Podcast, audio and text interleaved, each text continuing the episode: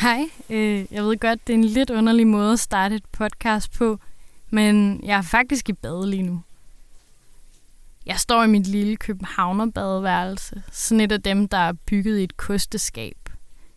Vandtrykket på min bruser, som for øvrigt er placeret oven i håndvasken, det er så lavt, at det tager 10 minutter at få mit pagehår vådt. Man kan ikke dreje sig rundt uden at støde ind i væggen, og vil man vaske sine tær, så kan man ikke bukke sig uden at slå hovedet mod håndvasken. Jeg er pænt træt af det her sted, og selvom det er ret nice at være flyttet fra sine forældre og ind til storbyen, så længes jeg altså efter badekar og økosæbe og en bruser med fire forskellige indstillinger på vandstrålen. Men det kunne være værre. Det kunne faktisk være meget værre.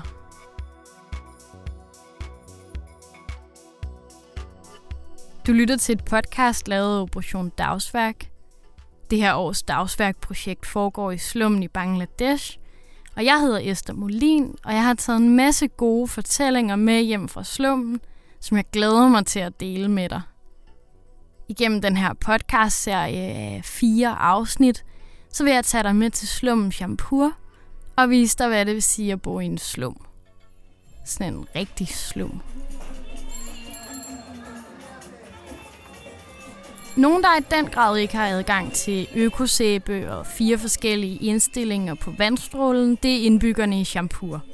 Champur er et slumområde i Bangladesh hovedstad Dhaka, og her skal jeg møde Shudipto Biswas. So I'm, I'm Shudipto Biswas. And Han går på universitetet i Dhaka, og så er han medlem af en ungdomsklimaorganisation, der hedder BYI.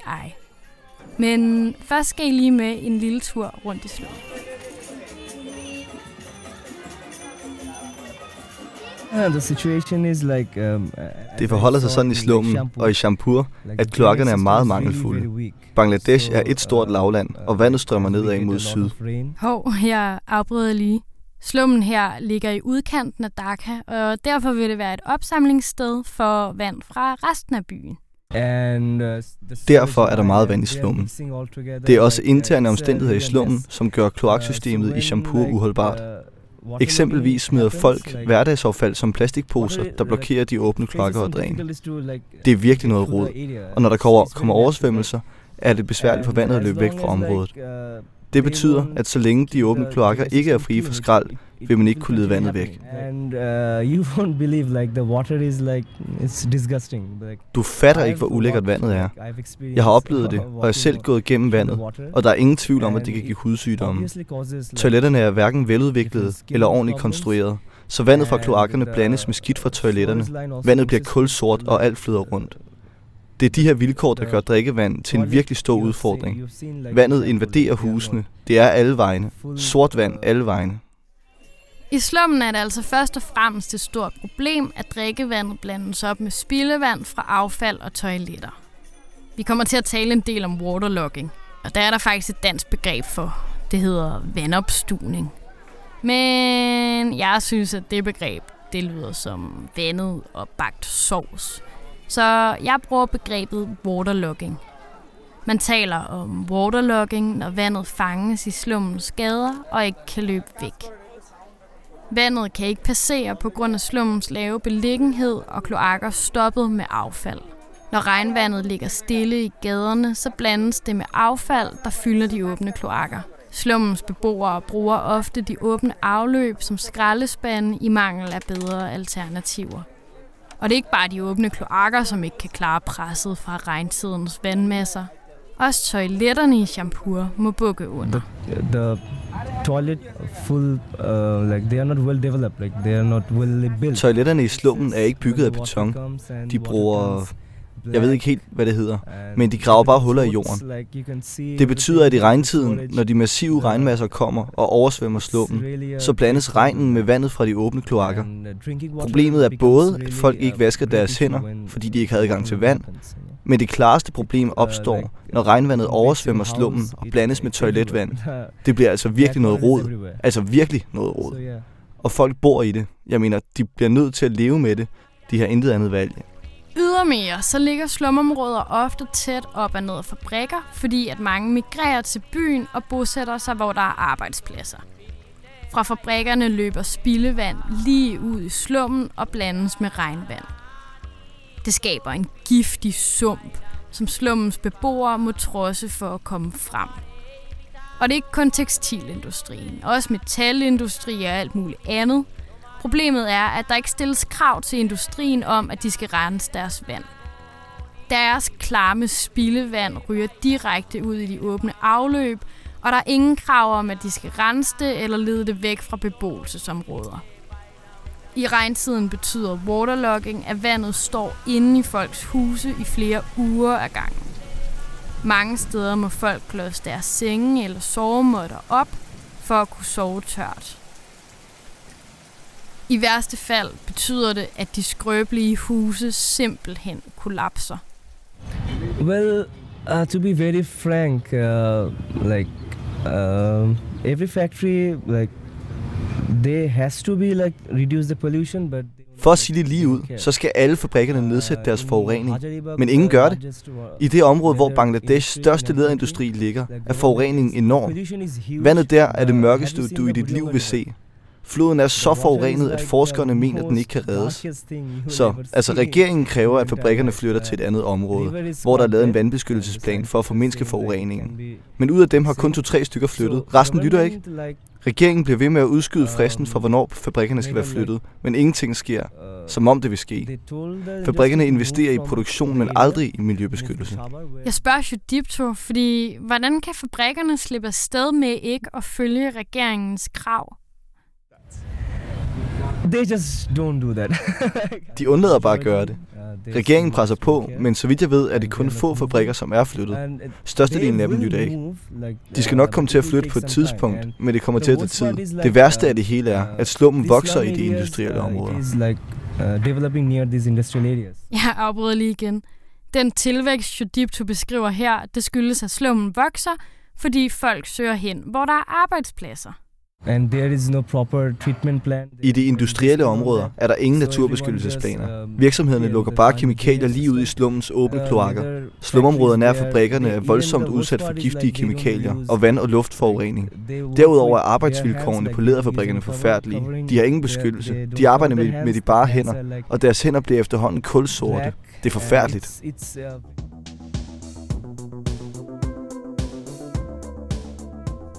Efter en lang gåtur i slummens støvede gader med Judiptu, har jeg efterhånden set mange af de udfordringer, der er i Champur. Jeg har set de åbne afløb med lilla spildevand fra fabrikker, og jeg har prøvet at navigere mig rundt i slummen på sandsække og trædesten. De ligger der, for at man ikke skal træde i det giftige vand, der oversvømmer gaderne. Jeg har set to meter høje bjerge af skrald – og jeg har set nogle af slummens få toiletter blive låst af, fordi de var fyldt til randen. Alligevel så er der en oplevelse, som har brændt sig fast. Og det er synet af de blå mænd. På min gåtur med Shudipto bliver vi vist op på et grønt areal, der ligger i området bag Champur. Har kæmpe store bassiner på størrelse med fodboldbaner, hvor folk bader. Vi spørger, hvorfor bassinerne er der, og det viser sig at være spildevandsbassiner fra printfabrikkerne. Her opbevares vandet, før det renses. Der er ingen tvivl om, at vandet i bassinerne er giftigt. Og de lokale fortæller os, at de mennesker, der bader i vandet, godt ved, at det er giftigt. Men at de er hjemløse fra den allerlaveste samfundsklasse, og de intet andet valg har. En familie med små børn kommer gående op af vandet – de har badet med tøj på. De er blå. Og her er der ikke bare tale om den blækklat, du får på kinden, hvis din kuglepind går i stykker, fordi du har gumlet på den.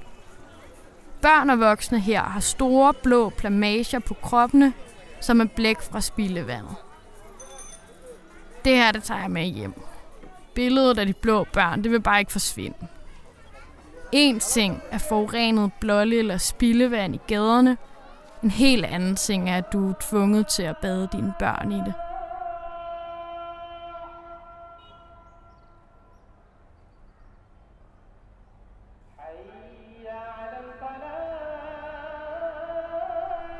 Lige en ekstra ting, inden vi vender snuden hjem af.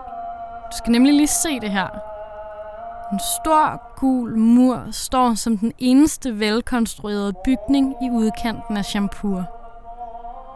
Den har pigtråd på toppen. Malet på facaden af en blå dråbe med sirligt bengalsk svungne bogstaver. Det ser lidt gammel ud, men stikker alligevel ud i forhold til slummens blikskure.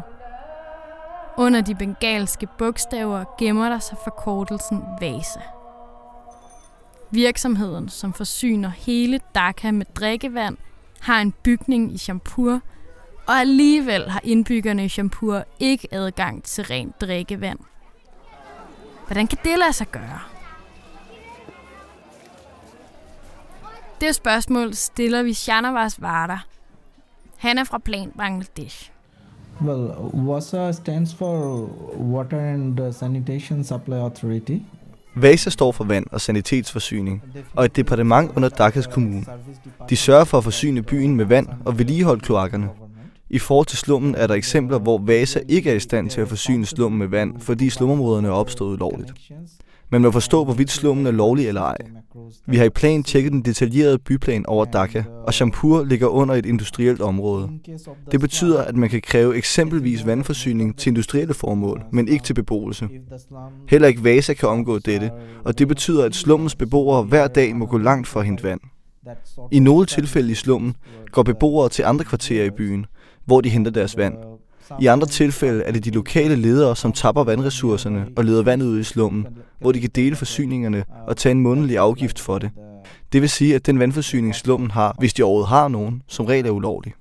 Because actually the WASA uh, was established one of their uh, you know unit over there. Faktisk har Vasa en bygning i Champur, men det er et vandrensningsanlæg, som ikke har til formål at forsyne slummen direkte med vand, men som bare er en lille del af hele Dakas vandforsyning. Det er ikke muligt for dem at omstille lige med det samme, men måske kan det lykkes at forhandle med dem. Vi er stadig i forhandlinger med Vasa om, hvorvidt de i stedet kan opstille vandpumper langs slummen, så slummens beboere kunne få gavn af dem. Det vil være virkelig fedt. And that could be beneficial for the slum dwellers, so that would be really great. Det har været et stort problem for befolkningen i Champur i lang tid, og her på det sidste har de fået støtte af hjælpeorganisationer, som forsøger at tale slummens sag. I nogle af de største slumområder er det lykkedes lokale og internationale hjælpeorganisationer at overtale regeringen til at opsætte vandpumper, så situationen kan forbedres skridt for skridt.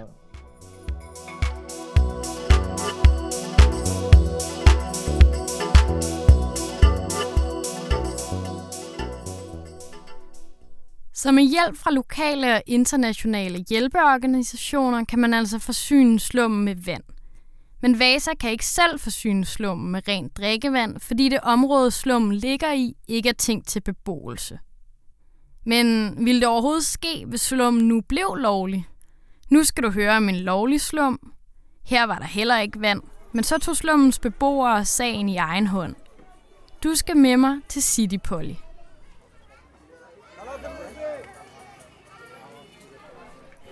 City Poly er ligesom Champur opstået, fordi folk bosatte sig der, hvor de kunne finde arbejde. Men i modsætning til Champur, så arbejder Citypolis indbyggere ikke for en stor fabrik eller anden industri. Citypolis indbyggere arbejder for kommunen. Og de fleste af dem fejrer gader og renser afløb i Dakas rigere bydele i de tidlige morgentimer.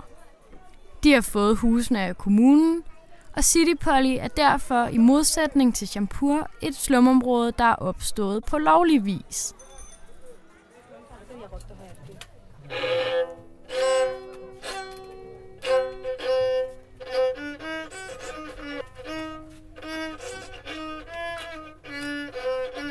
Ham, der lige har spillet et lille nummer for dig, det er Babu Chakal. Han spiller violin, og så arbejder han for kommunen. আমি কাজ করি city corporation অফিসে Jeg arbejder for kommunen, hvor jeg har rengøringsarbejde og fejrer gaderne om morgenen. Arbejdet er ikke her i City Police gader, men i en anden bydel. Nogle gange bliver jeg nødt til at arbejde fra klokken 3 eller 5 om natten og meget tidligt om morgenen. Det er også mit arbejde at rense de åbne kloakker, hvis de bliver stoppet. Min månedlige indkomst er fastsat og er på 12.000 takker. 12.000 taka, det svarer til 1000 danske kroner, og det er altså hans månedlige indkomst. Vi har huset, og det er vi glade for, men i regntiden kommer vandet ind, og hvis det sker, når vi sover, risikerer vi, at vandet ødelægger vores bøger eller møbler. I 1980'erne lå der en flod her, hvor City Potty ligger. Her var ingen huse, bare en stor flod. Det er regeringen, som har fyldt floden med grus og sten, så de kunne give jorden til City Pottys indbyggere.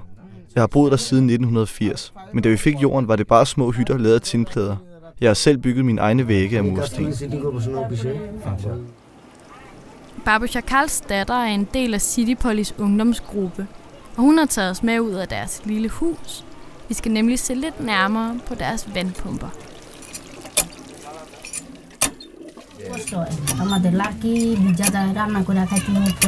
Altså, vi har adgang til vand, men problemet er, at vandet ikke er særlig rent. Vandet lugter, og vi får dårlig mave, hvis vi ikke koger det, før vi drikker det. Området her har en vandpumpe, ligesom alle de andre små kvarterer i slummen. Vi har selv betalt, eller det vil sige, at vi er alle sammen gået sammen om at investere i en vandpumpe. Vi får ikke vandet fra Vasa, for hvis vi skulle det, så ville vi skulle betale hver måned. Det er mere økonomisk ansvarligt med pumpen, for her betaler vi kun for at få den installeret.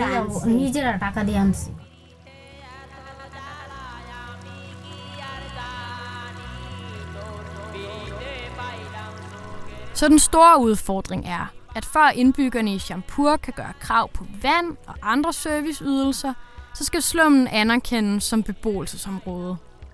Men måske behøver man ikke at bygge hele slummen om for at løse problemerne med vandforsyning. Måske behøver man ikke at rense hele spildevandsanlægget for blæk, og måske behøver man ikke at fjerne alt skrald eller flytte alle mennesker væk fra området. Måske er første skridt i retning af en ren vandforsyning i Champur ikke de helt store løsninger, men en meget mindre en. En vandpumpe.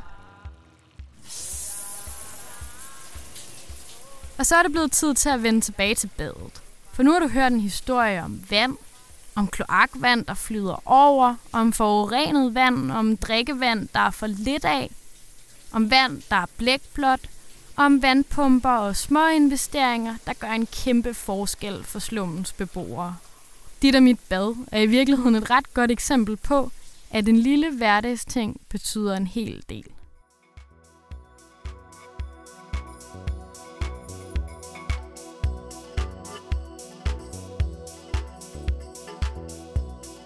Du har lyttet til et podcast produceret af Operation Dagsværk. Bag mikrofonen sidder jeg, Esther Molin.